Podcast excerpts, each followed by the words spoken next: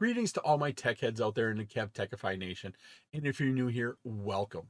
In this episode, we're going to look at IP vulnerabilities and threats. We'll be discussing IPv4 and IPv6, ICMP attacks, amplification and reflection attacks, and then finally, we'll look at an address spoofing attack. This episode is part of my series on enterprise networking, security, and automation. I'm Kevin here at Kev Techify. Let's get this adventure started.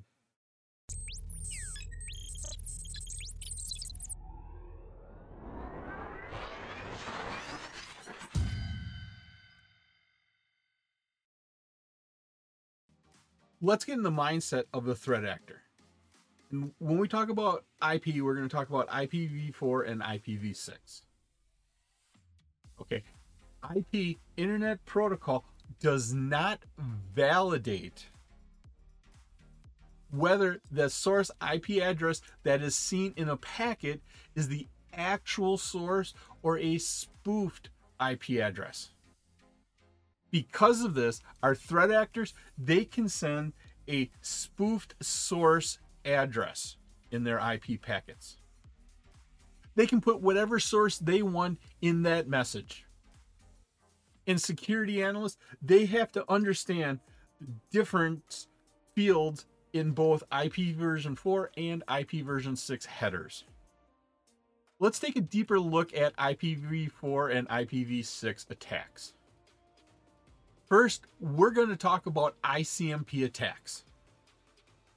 We're going to cover this in more detail in just a little bit, but a threat actor is going to use our ICMP messages, our echo packets, and the pings themselves to discover subnets and hosts on a network. They can also use ICMP attacks to generate denial of service flood attacks. And they can even use it to alter host routing tables. With amplification and reflection attacks, our threat actors are going to prevent legitimate users from gaining access or even use network services by using denial of service and distributed denial of service attacks. With spoofing attacks, the threat actor can spoof source addresses. And we can see this with blind spoofing or non blind spoofing. To add more insult to injury, the attacker could be part of a man in the middle attack. It position themselves directly between the source and the destination to monitor, capture, and control any communication that's happening between the source and the destination. And this is done transparently. Either end doesn't know that there's a man in the middle attack happening. And with session hijacking, a threat actor can try to gain access to a physical network and then use a man in the middle attack to not only watch but hijack a session to become part of that conversation. So let's dive a little bit deeper into ICMP attacks. Threat actors are going to use ICMP for recon and scanning attacks. This is commonly used for gathering information to map out a network topology want to discover which hosts are actually active and reachable, can even identify the host operating system, and this is known as fingerprinting, and even see what service pack has been used. And ICMP can even determine the state of a firewall, what can be reached through a firewall. Now, threat actors don't use IM, ICMP for discovery, they can actually use it for denial of service attacks. So networks should have restrictive ICMP access control lists, ACLs here, filtering on our edge on our edge network. We're only letting in certain ICMP. And you should have it throughout your network topology.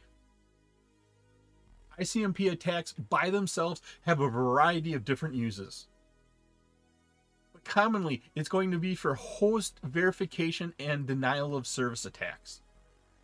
And that's usually the ICMP echo request and echo reply, which is the standard messages in a ping message. With ICMP unreachable messages, we can use this to perform network reconnaissance and scanning attacks. You can use a mask reply when you try to map an internal network. With a redirect, we try to lure a targeted device into sending all of its information through a compromised device, creating a man in the middle attack. And with router discovery, we try to inject false route entries into the routing table of the target host. Just imagine the outgoing possibilities of a targeted host having bogus entries inside. Now we like to talk about what is the real use tools. And here's one of them low orbit ion cannon. This is an older tool, but it's still been useful and there's several different flavors of it written in different languages there's even some advanced implementations of this and even with tools like low orbit cannon it allows you to connect your client to an IRC server and to control your low orbit ion cannon pretty much as installing a volunteer botnet if you like this episode on IP vulnerabilities and threats, and you get value out of it, and depending upon the platform you're using, please click that like button, give a five star rating, leave a comment. Doing this helps support the channel, which in turn lets me bring you more great content. Subscribe to my channel and click that notification bell. You can also visit my website at kevtechify.com for all of my details and how to get these episodes in video and podcast form. Once again, I'm not endorsing this tool. This is just for learning and educational purposes. Let's jump into amplification and reflection attacks. This is really a combined procedure. Our threat actors are going to use both amplification and reflection to create a denial of service attack with amplification. The threat actor is going to use ICMP to forward echo requests to a whole bunch of hosts. And all these messages that are forwarded to all of those hosts, they're going to contain a spoofed source IP address. That spoofed source IP address is going to be the IP address of our victim we message all of these machines, and once again, it has the spoofed IP address of our victim. And now the reflection is the second half of this attack. All of those hosts reply to that spoofed IP address, that the IP address of our victim. And that source being our poor victim, that spoofed IP address, and it overwhelms that host and the host just doesn't know what to do and finally gets overloaded and just can't respond to legitimate traffic. It happens like this the message goes out. It could be a broadcast, it could be a multicast to a bunch of machines. That message includes the spoofed IP address of the victim's device. And that's the reflection. All of those targeted ICMP echoes goes to the victim. A good example of this is a tool called Smurf6. It's the amplification where our attacker sends that message out to many hosts. So they amplify the message going out, and then those hosts reflect the response all back to a victim. And so that's where the amplification and response is. And Smurf6 is built using Python.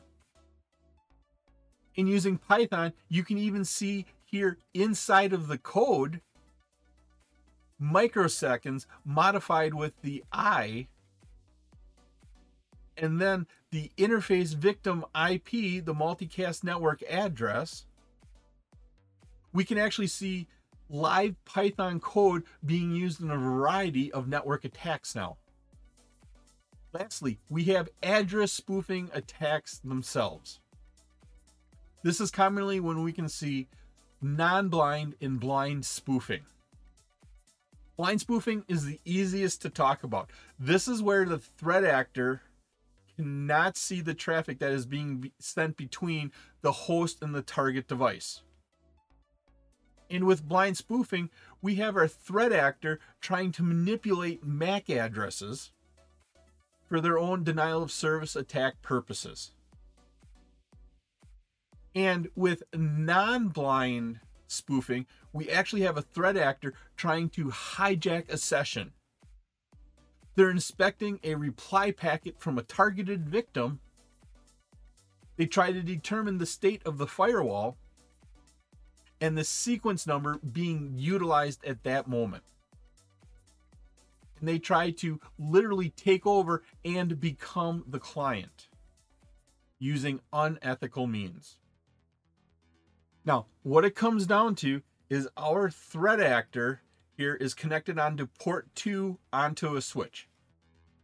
They see the MAC address of the server that's existing on port 1 the switch right now understands that the server resides on port 1.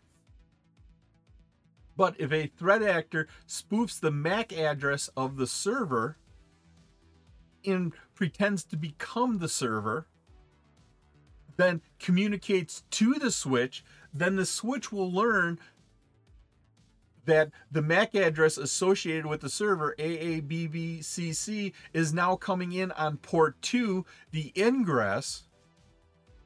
And now the switch says, I understand that AABBCC is the server, but now it's coming on on part 2. We are now going to map that to port 2. And so whenever I, the switch, must send traffic to the server, I will now, of course, send it out port 2 to the MAC address of AABBCC.